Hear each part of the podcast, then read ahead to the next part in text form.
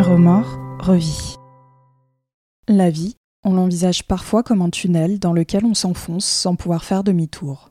Les directions qu'on a prises, ce sont les choix qu'on a faits. Et au fil de la vie, ils se sont additionnés pour nous mener là où nous sommes aujourd'hui. Bien que chaque petite décision prise indépendamment semblait être la bonne, il arrive qu'on remette en question ces choix, une fois qu'ils finissent par définir une vie qui ne nous ressemble pas. Reconstruire une nouvelle vie, ça passe aussi par déconstruire son ancienne. Mais est-on aussi libre de faire que de défaire ses propres choix? Les 14 années qu'a duré le mariage de Ben, c'était son tunnel à lui. C'est très jeune qu'il rencontre la femme qui deviendra son épouse. Très tôt dans leur relation déjà, son manque de confiance en lui le pousse à jeter un voile sur des comportements qu'il qualifie aujourd'hui de red flag. En effet, les frasques financières de sa compagne et le manque de tendresse évident dans leur couple ne font pas le poids face à la menace que représente pour lui à l'époque le fait de se retrouver seul. Il décide alors d'adopter une posture qui l'accompagnera tout au long de son mariage, celle de faire le dos rond, d'être un facilitateur, bref, d'éviter les vagues. Les années passent, Ben se marie, achète un appartement, devient papa, et se construit ainsi tout un tas d'obstacles de plus en plus infranchissables. Il fait tout pour faire tenir debout le château de cartes de son couple, pour prendre la revanche sur le divorce traumatisant de ses parents qu'il a vécu en étant enfant, jusqu'au jour où tout éclate. Dans l'épisode d'aujourd'hui, vous allez entendre l'histoire des regrets de Ben sur les 14 années qu'ont duré son mariage, et comment il a réussi à sortir de son tunnel, sûrement pas en faisant demi-tour, mais en créant lui-même sa propre porte de sortie. Vous allez surtout entendre l'histoire d'une personne qui décide de reprendre le pouvoir sur sa vie, et qui nous prouve qu'il n'est jamais trop tard pour enfin être heureux. Je m'appelle Ben, euh, j'ai 46 ans, euh, je suis cadre, j'ai un enfant. Alors je suis né dans le sud, euh, je suis arrivé à, Paris en 2009, puisque mon ex-compagne était parisienne. Donc voilà, c'était pour, pour, la suivre. Elle remontait quelques années après m'avoir rejoint dans le sud en fait. mes parents se sont mariés assez jeunes. Donc mes parents en fait ont eu, quand j'avais à peu près 6 ans, un, divorce assez, euh, assez rocambolesque, comme on, comme on, en faisait dans les années 80 si tu veux, avec euh, euh, les gens qui se déchirent, les gens qui... Mon père a fait des fausses tentatives de suicide, ma mère est partie du jour au lendemain, a quitté le domicile familial en fait avec les enfants, enfin bon bref, ça a été, ça a été très... très compliqué. et tout ça pour te dire que en fait, moi, je me, je me, je me projetais un peu dans la vie en me disant, je veux pas je veux pas faire ça, quoi. Je veux, je veux pas qu'il m'arrive ça. Donc, euh, euh, je, me disais, le jour où je me mettrai avec quelqu'un, si je me marie, en fait, je veux avoir mûri la chose et je veux avoir attendu suffisamment pour, euh, pour, faire ce pas-là. Et, et, donc, ouais, c'est dans ce contexte que, que, j'ai grandi, en fait, avec euh, avec deux parents en fait qui font les mauvais choix, qui transforment les enfants en armes pour se battre contre l'autre, etc. Et ils se sont jamais pardonnés en fait, ils, ils sont, jamais arrivés à tourner la page euh, de leur séparation. Donc oui, c'est dans, dans, cette, euh, dans cette optique en fait que je me projetais moi dans mon futur couple. En fait, moi j'ai habité un temps en fait chez mes grands-parents. Donc c'est eux qui, m'ont, qui, ont, qui, ont, fait une partie de mon éducation, euh, avec un père qui, euh, qui à l'époque essayait de, ou du moins feignait de vouloir euh, arranger les choses, ne comprenait pas pourquoi ma mère voulait divorcer, etc. Donc c'était compliqué puisque chaque interaction qu'on avait avec lui, si tu veux, était il était à fleur de peau, pouvait s'emporter, c'était c'était compliqué quoi. C'était compliqué. Il pouvait débarquer à n'importe quel moment chez mes grands-parents, tu vois, faire une scène. C'était euh, c'était ce genre de choses. Après, euh, y a, je me souviens pas de tout, j'étais petit, mais je pense que ça a, été, euh, ça a été compliqué pour eux, ça a été compliqué pour l'entourage et fatalement pour les enfants. J'avais une sœur qui était de 3 ans ma cadette et elle qui a encore moins de souvenirs, en fait elle me pose des questions. Et, et c'est difficile d'y répondre parce qu'elle aussi elle veut comprendre un peu comment les deux ont, interagi, elle veut tirer le vrai du faux de son ressenti. Et c'est difficile quoi. En fait, mon père me mettait sur un piédestal absolument tout le temps. Et c'était, c'était extrêmement gênant en fait, puisque enfin, j'étais quelqu'un d'absolument normal, je n'avais pas de, de, spécificité particulière. Quoi. Donc ça, ça me, ça, me, ça me mettait très très très mal à l'aise, et euh, ça, je pense que ça m'a enlevé une partie de, la, de ma confiance en moi. Et de l'autre côté, en fait, ma mère, elle avait une façon assez rétro de nous habiller pas trop en phase avec notre époque, si tu veux. Et les deux combinés, en fait, le manque de confiance en soi et une espèce de visuellement de quelque chose qui était, un petit peu bizarre, en fait, je pense que ça a fait de moi quelqu'un d'un peu à part, tu vois, qui, est un peu, un peu en retrait, un peu euh, pas confiance en lui et tout ça. C'était moi adolescent, ça. Typiquement, j'étais, j'étais pas sur le devant de la scène, tu vois. C'était le petit qui était assis au fond de la classe et qui se montrait pas. Et, donc, quand t'as pas confiance en toi, en fait, bah, tu fais pas le pas vers l'autre. Et, euh, et j'allais pas vers les filles, en fait j'avais peur d'y aller, j'avais peur euh, peur du rejet euh, et j'étais tout simplement convaincu que j'avais pas de, je pouvais pas séduire en fait, si tu veux. Et ça c'est quelque chose qui m'a accompagné dans ma vie de, jeune adulte en fait. C'était dans ma dernière année d'études. C'était à Marseille. Euh, c'était la première fois que je, quittais, si tu veux, longtemps le domicile familial. Donc je m'installe dans un petit appartement à Marseille et euh, premier jour à la à l'école de commerce, il y a cette fille dans la cour. Et euh, c'est un espèce de coup de foudre biblique, quoi, un truc. J'ai un coup de foudre absolu. La journée passe sans que je, ne pense à autre chose qu'elle. Et donc, dans, la, dans, dans, le cours de cette année, en fait, il y a une relation qui, se, qui naît. C'est ma première vraie relation, en fait. Et c'est fantastique. Et euh, j'ai du mal à croire que ça m'arrive à moi puisque je suis toujours dans une espèce de euh, comment dire, de perspective, euh, comme quoi je ne peux pas plaire, pas, j'ai pas vraiment de place en fait. Je, tu vois, je, ne draguais personne puisque pour moi c'était un, dossier qui était clos déjà, avant même, avant même d'être ouvert. Et donc il y a ça qui se passe. Euh, c'est formidable, mais c'est quelqu'un qui était un peu plus, un peu plus loin en fait dans la vie que moi. Euh, qui payait ses études tout seul, tu vois, qui déjà travaillait à côté, qui euh, et euh, j'avais beaucoup d'admiration d'ailleurs pour ça. Et moi, j'étais un peu plus, j'étais un peu plus en retard. Et je pense que là, elle s'est dit, ok, enfin, c'est mon interprétation, 20 hein, ans après. elle s'est dit, je n'ai peut-être pas besoin d'un boulet à mon pied et on va arrêter là. On va arrêter là. Donc en fait, à la fin de cette année scolaire supplémentaire que j'avais fait, ça s'arrête. Voilà. J'étais, euh, j'étais absolument dévasté. C'était l'année de mes 20 ans. je faisais 50 kilos. Euh, c'était, déplorable, quoi. C'était déplorable. Le vrai chagrin d'amour, ouais. Dans mon, dans mon petit euh, studio d'étudiant, j'ai passé une semaine dans, le noir. Dans le noir, à pleurer et tout, machin. J'étais, j'étais dépité, quoi. Pour moi, c'était la fin du monde. Après la rupture, en fait, il y a eu des lettres, ouais il y a eu des lettres. Euh, je savais pas trop comment. Moi, je suis reparti, euh, reparti dans ma ville natale, euh, et il y a eu quelques échanges de lettres. Je savais pas trop comment, comment, comment réagir par rapport à ça. J'entretenais l'échange, mais c'était très. comment dire On se donnait des nouvelles, en fait. Il y a un lien qui était, qui était resté, quoi ça, ça a continué jusqu'à ce que la personne qui après est devenue ma femme, en fait, me propose de descendre dans le sud. C'est marrant parce que les deux événements, en fait, ont été, euh, ont été, euh, sont, arrivés au, même moment. Euh, je venais de recevoir une lettre qui me disait voilà, il faudrait qu'on se revoie. Et d'un autre côté, j'avais quelqu'un qui m'appelait en me disant j'arrive. Voilà, elle habitait à Paris, elle me dit j'arrive, je, vais habiter près de chez toi. Donc, et donc j'avais répondu à la lettre par non, il se passe quelque chose dans ma vie et donc je peux pas te voir. C'est marrant qu'on aborde ce sujet-là parce que euh, récemment, en fait, j'ai perdu ma maman. Et euh, j'ai retrouvé dans, ses, dans ce qu'elle a laissé derrière elle un carnet dans lequel elle avait noté des choses. Elle avait 20 ans. Et à l'époque, elle dansait en fait sur deux pieds entre se marier avec mon père ou pas. et je pense que ma mère avait des regrets aussi sur certains de ses choix. Et, mais bon, il faudrait, faudrait qu'elle soit là pour en parler. C'est la seule chose qu'elle a laissé. On a retrouvé ça en triant les photos, deux caisses de photos absolument énormes. il y avait la seule trace écrite, c'était ce carnet-là, de cette période-là, euh, très précise. Donc c'est un espèce de message, tu sais, venu de euh, venu d'outre-tombe. La première fois que je l'ai vu, une ex-femme, c'était à Toulon. À l'époque, on était, euh, le, manga était naissant en fait en, en France. C'était vraiment quelque chose de confidentiel.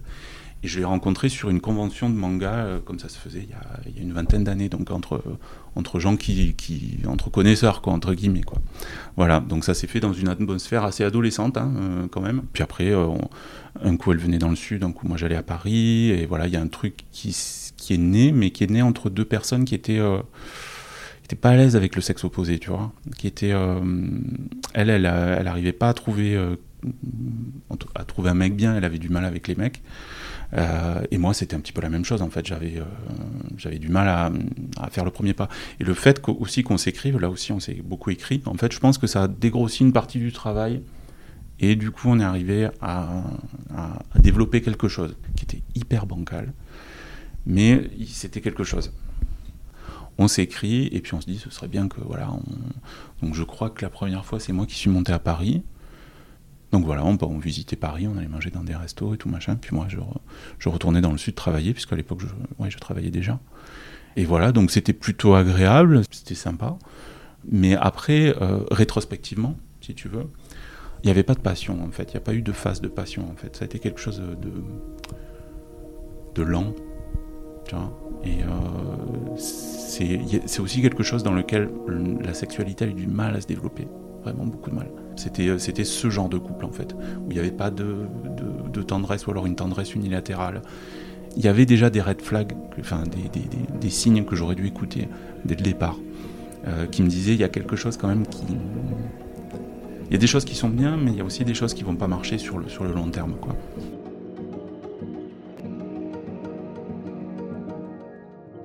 Il y avait le, ouais, le- le- la sensualité, le, côté tactile qui n'était pas du tout présent, et il y avait aussi le rapport à l'argent. Et ça, j'ai mis du temps, du temps à le voir, parce qu'à l'époque, en fait, elle travaillait un petit peu. Euh, quand elle m'a rejoint, par contre, elle a commencé à, grignoter dans ses économies. Moi, c'est quelque chose que j'ai pas vu venir, en fait. Quand elle est descendue, en fait, je venais de perdre mon travail. Donc, on a vivoté quelques, quelques mois, qui se sont transformés en années. Et puis il est arrivé au moment où moi j'étais en fin de droit de- du chômage et ça devenait, ça devenait assez critique. Coup de bol, j'ai trouvé un, j'ai trouvé un travail, euh, mais euh, elle, entre-temps, elle avait fini de, de- brûler ses économies. Quoi. Donc ce, travail servait à soutenir les deux, et c'est là en fait que les excès ont commencé à devenir apparents. Et là, ça, ça, ça a commencé à devenir très très compliqué avec l'argent, et c'est devenu problématique. C'est quelqu'un qui ne retrouvait pas en fait l'émulation et la vie parisienne et qui était extrêmement frustré par ça et qui ne pensait qu'à faire une, qu'à une chose, faire du shopping. Et ma réponse à ça a été idiote puisque je lui ai dit ok, l'argent c'est un problème dès que moi, je, enfin dès que je m'intéresse au truc, dès que j'essaie de, de mettre des garde-fous, ça ne marche pas. Donc maintenant, je te laisse. Je, ne vais plus voir les comptes, je te laisse gérer. Euh, Dis-moi juste quand ça dévie trop et j'essaierai de faire quelque chose pour essayer de, de garder, euh, euh, la, tête, hors de l'eau, quoi, si tu veux. J'ai fait du black. Et je faisais pas du black pour me faire plaisir, je faisais pas du black pour, pour payer des vacances ou des trucs comme ça. En 14 ans de relation, on a fait, allez, je crois deux ou trois week-ends à Barcelone pour faire les soldes. Pas pour visiter la ville et pour machin, pour faire les soldes, quoi. T'imagines Enfin, ça n'a pas de sens. Ça n'a pas de sens. Moi, j'étais ravi d'être à Barcelone, mais j'ai fait que les magasins, quoi. Voilà, donc c'est clairement ça, ça a été un des gros red flags que j'ai ignoré. Alors pourquoi j'ai ignoré les red flags? Bah, Tout simplement parce que j'étais encore dans, cette espèce de dynamique. Euh, si je la quitte, j'ai rien d'autre, hein, je vais rester tout seul. Euh, je pensais pas que je pourrais euh, séduire quelqu'un, que je pensais que, que quelqu'un pourrait s'intéresser à moi, c'était c'était pas dans mon, dans mon scope, quoi aussi, aussi bizarre que ça puisse paraître, parce que bon, bah, tout le monde peut arriver potentiellement à trouver quelqu'un, tu vois. Et puis, euh, ouais, quelque part aussi, j'avais euh, j'avais un petit peu construit l'image que je renvoyais à la société à travers cette relation, tu vois. Je voulais renvoyer quelque chose qui fonctionne, en fait. Euh, ça, c'est clair. Ça, c'est clair. Euh, dans lequel il n'y avait pas de guerre, dans lequel il n'y avait pas de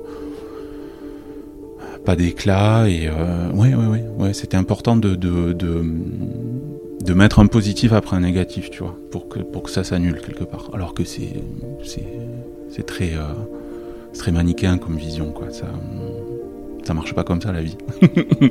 Mais bon, à 25 ans, euh, voilà, surtout quand tu connais rien, t'as pas d'expérience du couple, t'as pas d'expérience de, voilà, c'est comme ça que je fonctionnais. L'un et l'autre, on trouvait quelque chose en fait, on avait quelque chose qui nous, qui nous tenait là-dedans, je pense. Et voilà, et ça, je l'ai compris que trop tard, euh, malheureusement. Mais voilà, ouais, je, pense que je suis resté aussi par peur du vide, quoi, peur du vide. Ouais. Hmm.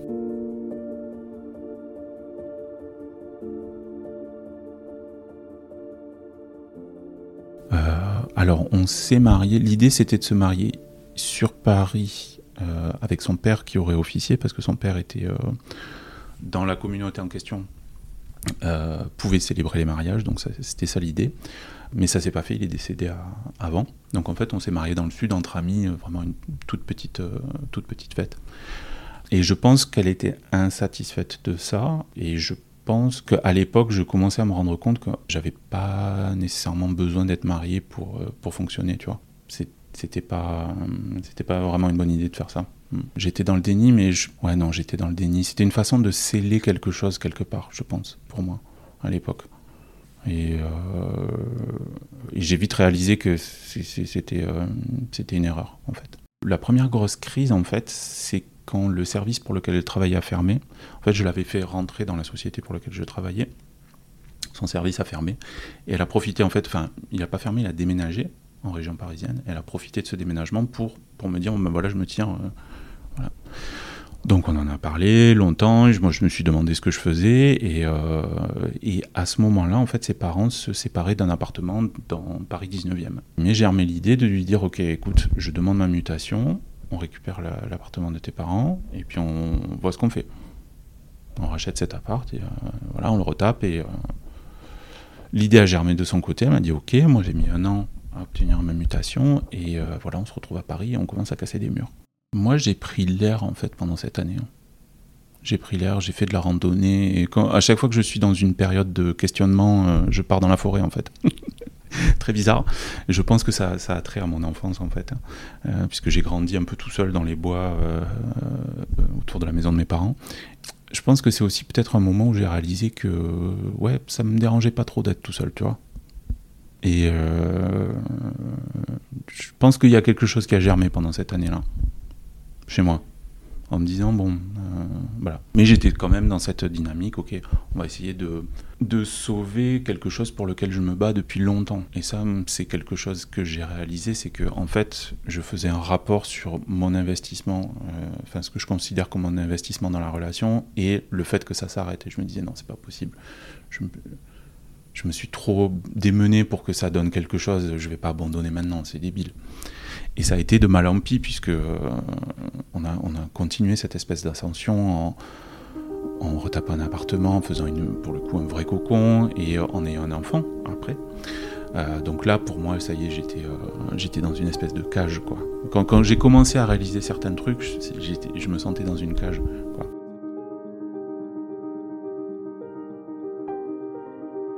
Je me rends compte que, que c'est toujours pas satisfaisant en fait et euh, il y a une espèce de résignation si tu veux et une frustration qui monte en fait parce que euh, autant sa famille auparavant était loin par contre le problème c'est que la mienne était près mais là sa famille maintenant est proche. Et ce sont des gens qui demandent beaucoup de temps en fait qui sont, qui sont plutôt présents et, euh, un peu, un peu ouais, chronophage et euh, c'est pas nécessairement ce dont tu as envie quand tu travailles beaucoup et machin.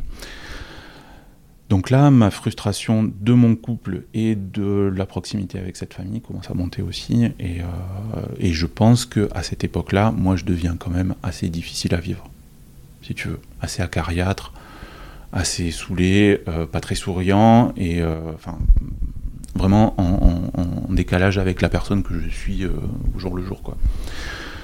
Quand je suis arrivé à Paris, il se trouve qu'elle avait deux cousines qui étaient en plein euh, FIV, euh, procédure de ce genre-là pour essayer d'avoir un enfant.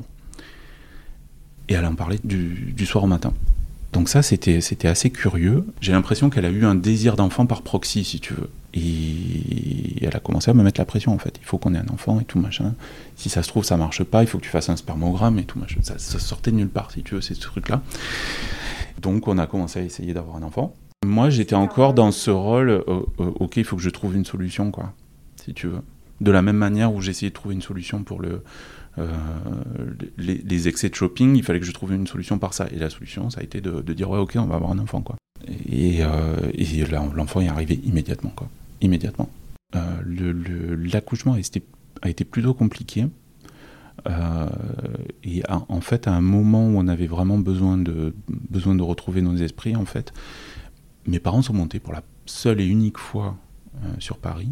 Ma, mère est venue avec son, nouveau mari, euh, juste après la naissance, si tu veux. Donc on a passé une semaine à devoir les gérer eux aussi.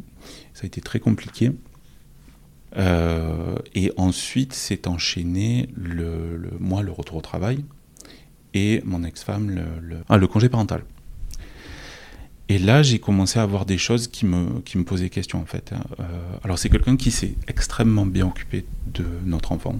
Ça, c'est... Euh, euh, mon enfant, elle a été choyée, elle était allaitée. je veux dire, enfin, le, la relation mère-fille était vraiment au top. Par contre, dans son fonctionnement au quotidien, moi qui ne la voyais que le matin quand je partais, le soir quand je, je revenais, en fait, je j'ai commencé à avoir des travers. Par exemple, elle passait littéralement ses journées à faire le ménage. Il y avait des, choses obsessionnelles, tu vois, qui commençaient. Et, euh, et, je me posais beaucoup de questions. Et ce que je n'ai pas vu venir, en fait, c'est que ce congé parental, en fait, l'a épuisé, littéralement. En fait, elle, elle a fait une espèce de burn-out, euh, jusqu'au moment où elle m'a dit, écoute, euh, il faut arriver à sevrer notre fille. Donc, je vais te laisser les nuits, en fait, et moi, je vais me mettre dans le salon. Euh, et, voilà, tu vas gérer les nuits. Moi, je vais pouvoir dormir, je vais pouvoir euh, reprendre mon souffle, etc. Ok. Et en fait, au bout de trois nuits, donc moi, je, pendant trois nuits, j'avais pas dormi, j'étais complètement hagard. Euh, un soir, elle vient me voir, elle me dit voilà, on arrête, je, ne t'aime pas, on arrête. Et je lui dis ok, d'accord, on, arrête de suite, on, vend cet appart, tu vas faire ta vie, je vais faire ma vie, aucun problème. Et là, grand drame, euh, se met à, pleurer, à, crier, etc. Machin. Et je dis, bah attends, faudrait savoir. Non, il, faut qu'on aille voir un psy et tout, il faut qu'on fasse une thérapie de couple, etc. On a fait quelques séances et, c'était assez lunaire parce que le mec, euh, le mec nous disait de. Moi, j'avais quelqu'un qui, euh, qui passait son temps dehors, qui, rentrait à pas d'heure et, qui allait acheter des trucs, enfin machin. Et le mec nous disait il faut que vous cuisiniez ensemble, que vous trouviez du temps et tout. Qu'est-ce que tu racontes On n'est pas dans ce. C'est pas ce genre de problème qu'on a, tu vois, c'est autre chose. Euh, et là, là, il y a quelque chose qui a shifté en fait. Là, euh, j'ai commencé à voir que, en fait, elle se comportait un peu comme si ma fille était, était dans, sur son chemin, si tu veux, et il euh, y, avait quelque chose qui avait changé. quoi. C'est là que j'ai commencé un petit peu à me poser des questions. Et même par rapport à moi, il y avait une attitude qui était, euh, qui était différente. Une certaine manière de me parler, euh, qui était plus hautaine, qui était un petit peu méprisante. Il y a eu aussi un moment où, je me souviens, elle a envoyé paître ma fille alors qu'elle était en train de se faire les ongles, donc elle voulait pas être dérangée pendant qu'elle se faisait les ongles, tu vois. Des, choses auxquelles j'étais pas habitué, qui vraiment tranchaient avec ce que, ce que j'avais pu constaté jusque-là, quoi. Et, euh, et, ça, ça, ça te fait poser question quand même. Quelque chose de cet ordre-là, tu te dis, y a un problème. Et c'est là où j'ai commencé à avoir des doutes sur cette histoire de thérapie de couple. Ma sœur, je lui disais, ouais, voilà, je, sens qu'il se passe un truc, mais je sais pas comment, le, comment avoir la réponse, parce que c'est ça qui va me, me, permettre de me positionner. Soit dans le, du côté d'une rupture euh, franche, soit essayer de continuer à faire des efforts. Euh, et ma sœur, euh, qui m'écoutait déjà depuis plusieurs mois, m'a dit Bon, maintenant, euh, tu fais, ce qu'il y a à faire, mais tu, obtiens les réponses que, tu dois obtenir. Et donc j'ai commencé à réfléchir, et il se trouve que à l'époque, quand tu avais un compte pour le téléphone chez Free, tu pouvais avoir accès sur l'interface de gestion sur l'ordinateur aux messages qui étaient laissés sur les répondeurs des téléphones. Et donc je me suis connecté à cette interface de gestion, j'ai écouté les messages qui étaient conservés sur son répondeur et j'ai entendu les messages de ce mec. Donc là, il n'y avait plus d'équivoque, je savais ce qui s'était passé euh, et, je pouvais enfin me positionner. Et j'ai choisi de me positionner euh, en revenant à Paris et en ayant cette dernière euh, séance de psy.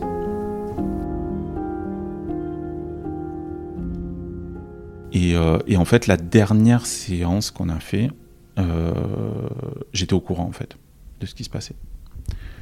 Et là, là j'ai été méchant par contre.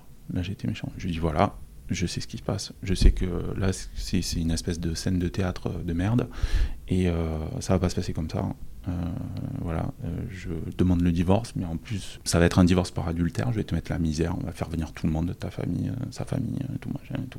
J'ai faisait plaisir aussi un peu, tu vois des larmes de partout et tout machin, on se tire de chez le, chez le psy et tout ça machin. Voilà. Là par contre j'étais déterminé là. là maintenant que j'avais les réponses si tu veux, je, là j'étais plus gentil maintenant, je faisais, j'étais plus un facilitateur là. Là maintenant je voulais juste me tirer. Juste me tirer parce que je me suis dit putain, toutes ces années, les efforts que j'ai faits et les solutions que j'ai trouvées pour me faire traiter comme ça, c'est pas juste quoi. C'est pas juste.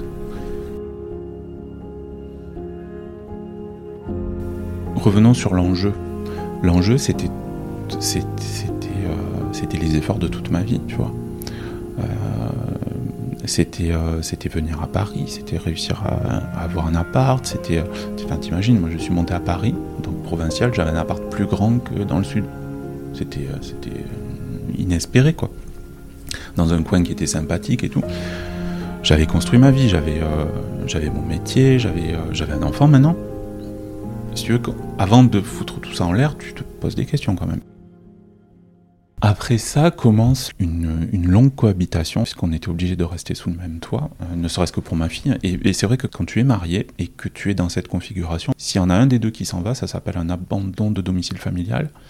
Et ça peut être reproché dans une procédure de divorce. Euh, là, moi, j'avais deux, trois billes d'avance, puisque, en fait, j'avais eu le temps, après avoir découvert la chose dans le sud, de me poser et de réfléchir à mes, prochaines étapes. Donc en fait, moi j'ai choisi de lui faire peur.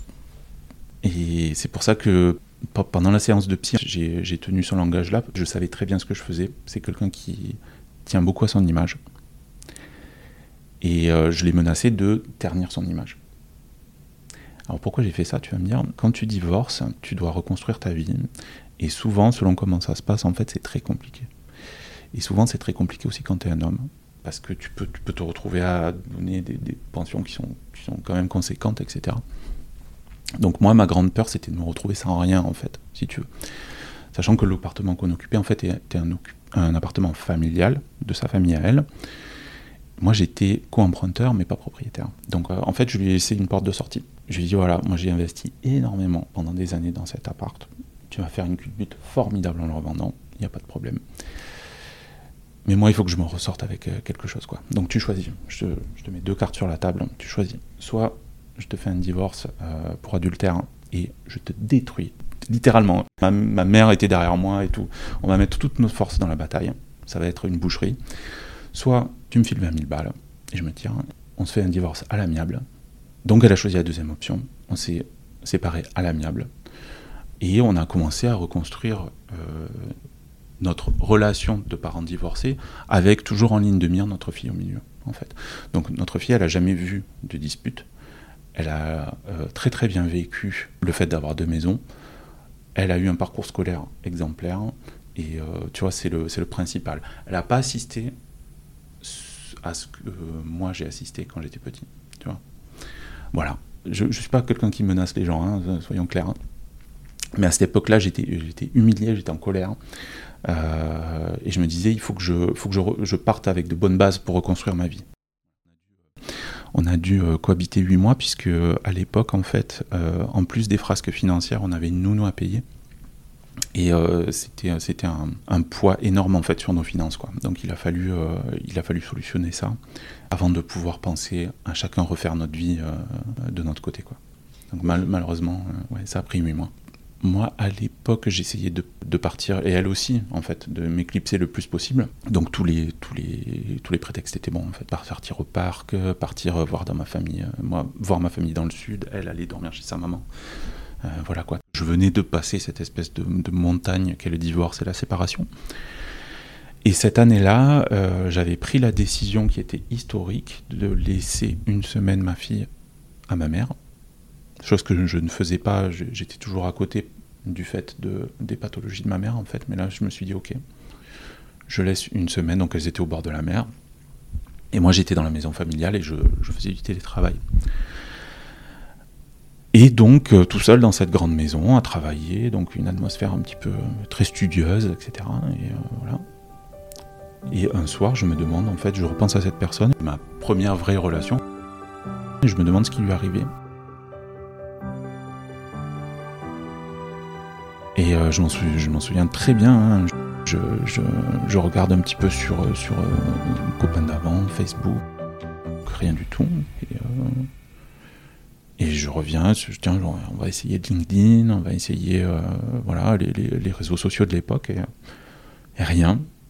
Et, et avant que je puisse dire ouf, en fait, il était 2 ou 3 heures du matin et j'étais encore en train de chercher. Je me suis dit, bon, ok. Et le lendemain, ça continue et le surlendemain encore, et cette histoire me, me, tient éveillé la nuit. Et je me dis, c'est pas possible, on peut pas disparaître comme ça, euh, ne pas avoir de présence en ligne et tout machin. Et, euh, euh, et, là, mon, mon, meilleur ami dans le sud me, rend visite et tout. Je lui dis, je pense que je, ça y est, je, je, suis en train de, je suis en train de perdre des pédales. Voilà, voilà ce qui se passe. J'aimerais au moins lui faire savoir que j'existe, au cas où, si la porte est encore ouverte. Et puis voilà quoi. Euh, et, donc il m'a dit écoute, je sais que, enfin, je sais qui tu es, je sais que tu vas pas, que t'es pas quelqu'un qui, qui, harcèle ou je sais pas quoi, donc euh, vas-y, euh, suis tes rêves, fonce, essaie de la retrouver. Et là, en fait, en rentrant, en rentrant, en rentrant chez moi en région parisienne, j'ai pris la décision d'engager un détective privé pour la retrouver.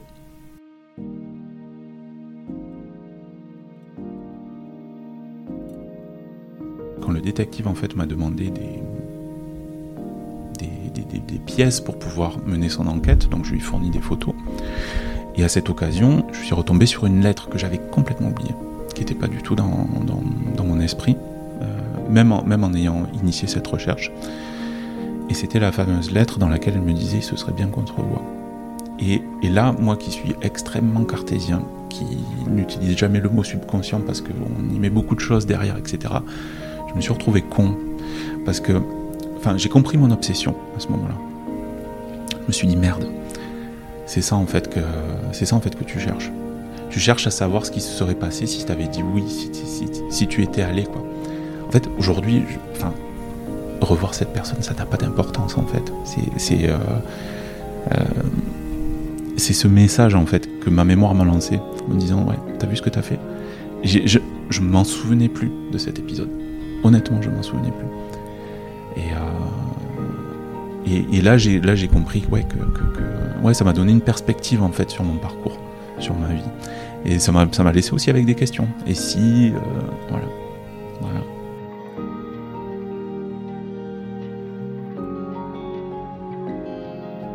En fait, c'est moi qui a réussi à retrouver une trace un soir alors que, alors que je pensais que le, le dossier était enterré en fait en triant en fait les signes dans mon navigateur, je me suis rendu compte que euh, j'avais sauvegardé un, blog euh, qui documentait un mariage dans lequel elle était invitée. Je ne l'avais pas vu à l'époque.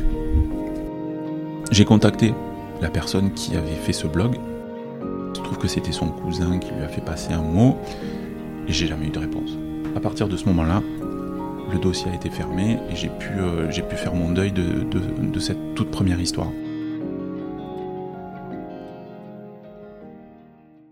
Fait, je me suis retrouvé dans mon, dans mon, dans mon appartement, dans mon nouvel environnement, et, euh, et je sentais encore en moi la colère, si tu veux. Et euh, comme j'avais l'exemple de mon père qui était, lui, à son âge, euh, toujours en colère, et il est toujours en colère après ma mère, je me suis dit non mais c'est pas possible, je peux pas, je peux pas vivre comme ça moi, je peux pas. Donc je suis allé voir, je suis allé voir une psy. J'ai fait en tout et pour tout trois séances. Et j'ai pas continué parce que je pense que j'étais venu avec déjà les clés pour, euh, pour, pour, tourner la page, si tu veux. Donc euh, j'ai pas, pas poursuivi, mais, euh, mais voilà, ça m'a aidé à au moins marquer le fait que je voulais surtout pas vivre ma vie en colère et, et voilà, être fâché. C'est peut-être aussi un petit peu une revanche, c'est-à-dire lui faire comprendre que ben, les problèmes d'argent c'était terminé, que tout allait bien alors qu'elle, elle se dépatouillait en, essayant de. Enfin, parce que quand tu divorces, ton, niveau de vie en prend un coup. Tu vois, quand tu à deux sur, et que tu as deux salaires et que tu es à Paris, machin, tout va bien. Quoi. Quand tu te retrouves tout seul, et euh, c'est plus compliqué. Et euh, ouais, donc il y a eu cette petite partie de revanche qui était. voilà. Et puis, ouais, c'était aussi, même moi, ça m'a fait du bien de, me dire bah, c'est bon, je peux mener ma barque, quoi. ça marche, ça fonctionne. Quand tu es en colère, c'est toi qui as raison, et c'est toi qui as tout bien fait, et c'est l'autre qui n'a pas bien fait et tu te remets pas en question, tu es en colère. Voilà. Enfin, du moins, moi, je fonctionne comme ça. Et euh, ça a mis 2-3 ans. Une fois, que, une fois que la poussière est retombée, là, là j'ai commencé un petit peu à, à mûrir la chose et à me dire, ouais, mais quand même, euh, quand même, t'as, t'as déconné, quoi. T'as déconné, t'aurais dû, euh, t'aurais dû dire, t'aurais dû, t'aurais dû dire que t'étais pas content, que t'étais pas bien, que t'aurais pas dû suivre bêtement comme ça.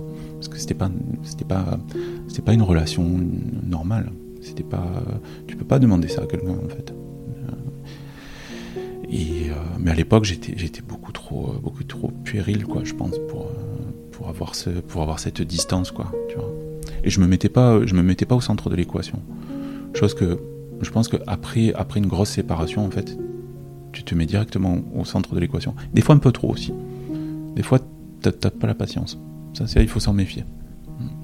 Ouais, mais j'ai alimenté le feu, moi.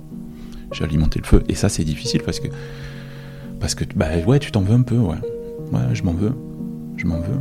Et, euh, et je m'en veux surtout au niveau du temps que j'ai perdu. Parce que je, me demande ce que j'aurais fait de ces années si, si j'avais coupé, euh, coupé net euh, cette relation, tu vois. Ça, ça, ça, me pose question. Ça me pose question. Quelle serait ma vie aujourd'hui et tout. Il y a des choses que je fais maintenant, je sors plus, je commence à voyager, chose que j'ai pas pu faire pendant que j'étais marié. Mais j'ai le sentiment aujourd'hui que je peux profiter du temps que j'ai, en fait, et j'en suis complètement maître. Et ça, c'est, euh... c'est formidable. C'est formidable. Je sais pourquoi je travaille. Je travaille pour moi, pour euh, ma fille, pour euh, voir mes amis, pour euh, faire des choses. En fait, j'ai une vie complètement normale, mais qui me satisfait énormément.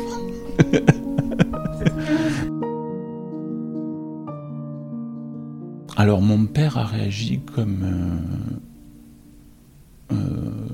comme un homme blessé et qui n'a pas digéré le sien. C'est-à-dire, de suite, il m'a dit Oui, demande-lui qu'elle te laisse la place de parking pour que tu puisses dormir dans la voiture. J'ai dit Mais papa, qu'est-ce que tu racontes, quoi, sans déconner? On n'est pas du tout dans cette configuration-là. Donc en fait, j'ai pas communiqué ce qui se passait à mon père. Parce que je voulais pas avoir un boulet en plus qui allait me dire ouais, les femmes, c'est toutes les mêmes, machin et tout ça. Parce que c'est ce genre de truc euh, que j'aurais eu de mon père. Pas des vrais conseils, etc.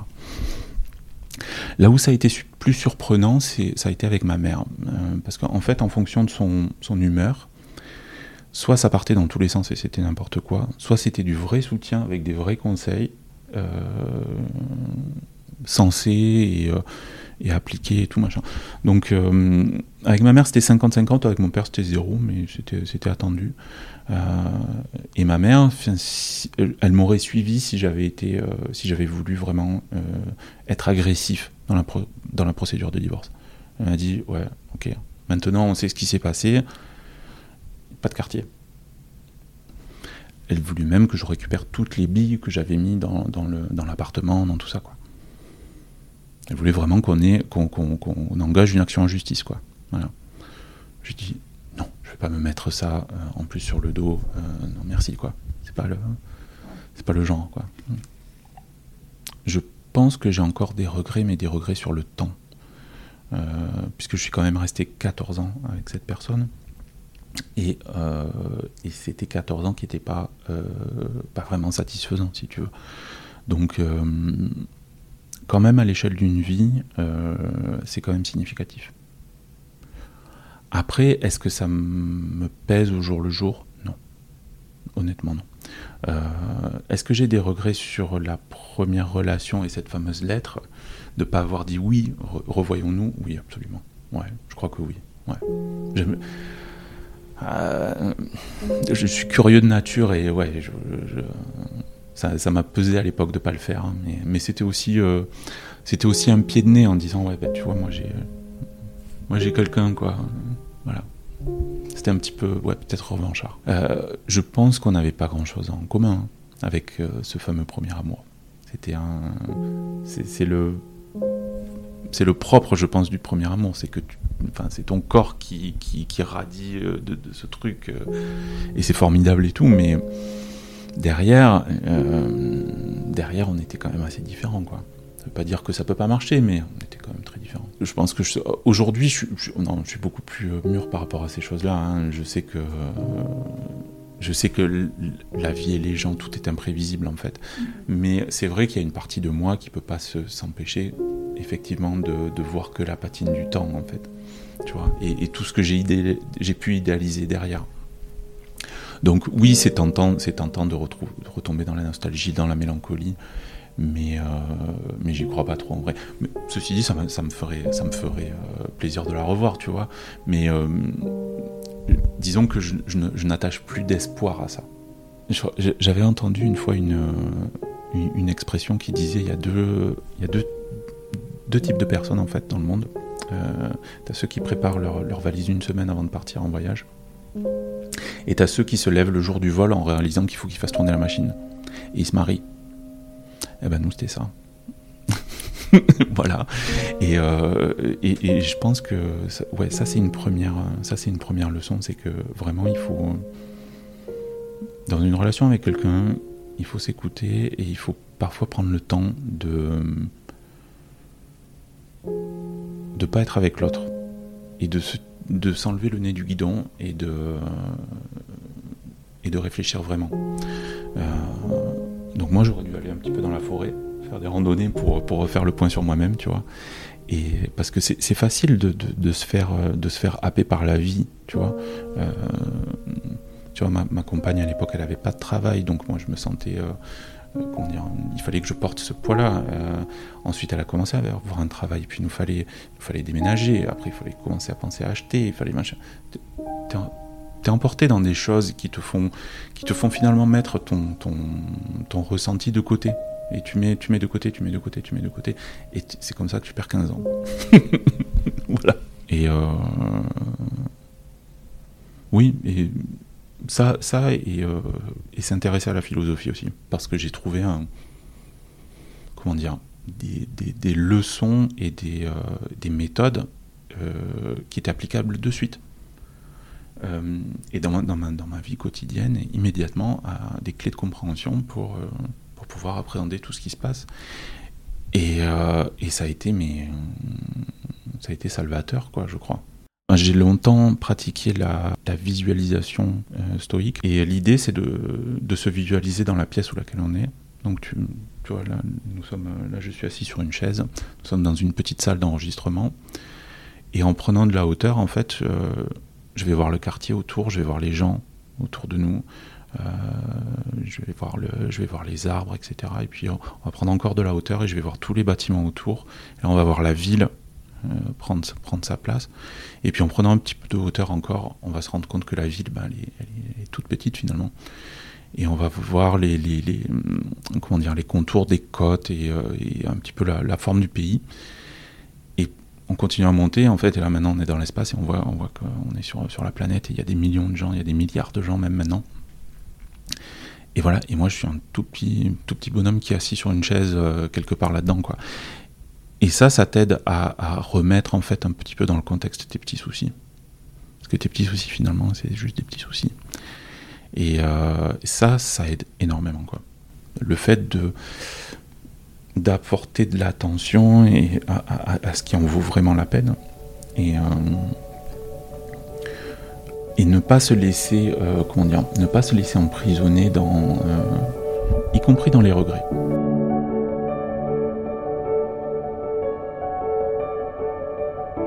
Merci à toi, Ben, d'avoir témoigné à mon micro de ton histoire, qui, je le suis sûr, est aussi personnelle qu'universelle. C'est un peu ça la magie de ce podcast, faire résonner en vous les histoires de parfaits inconnus.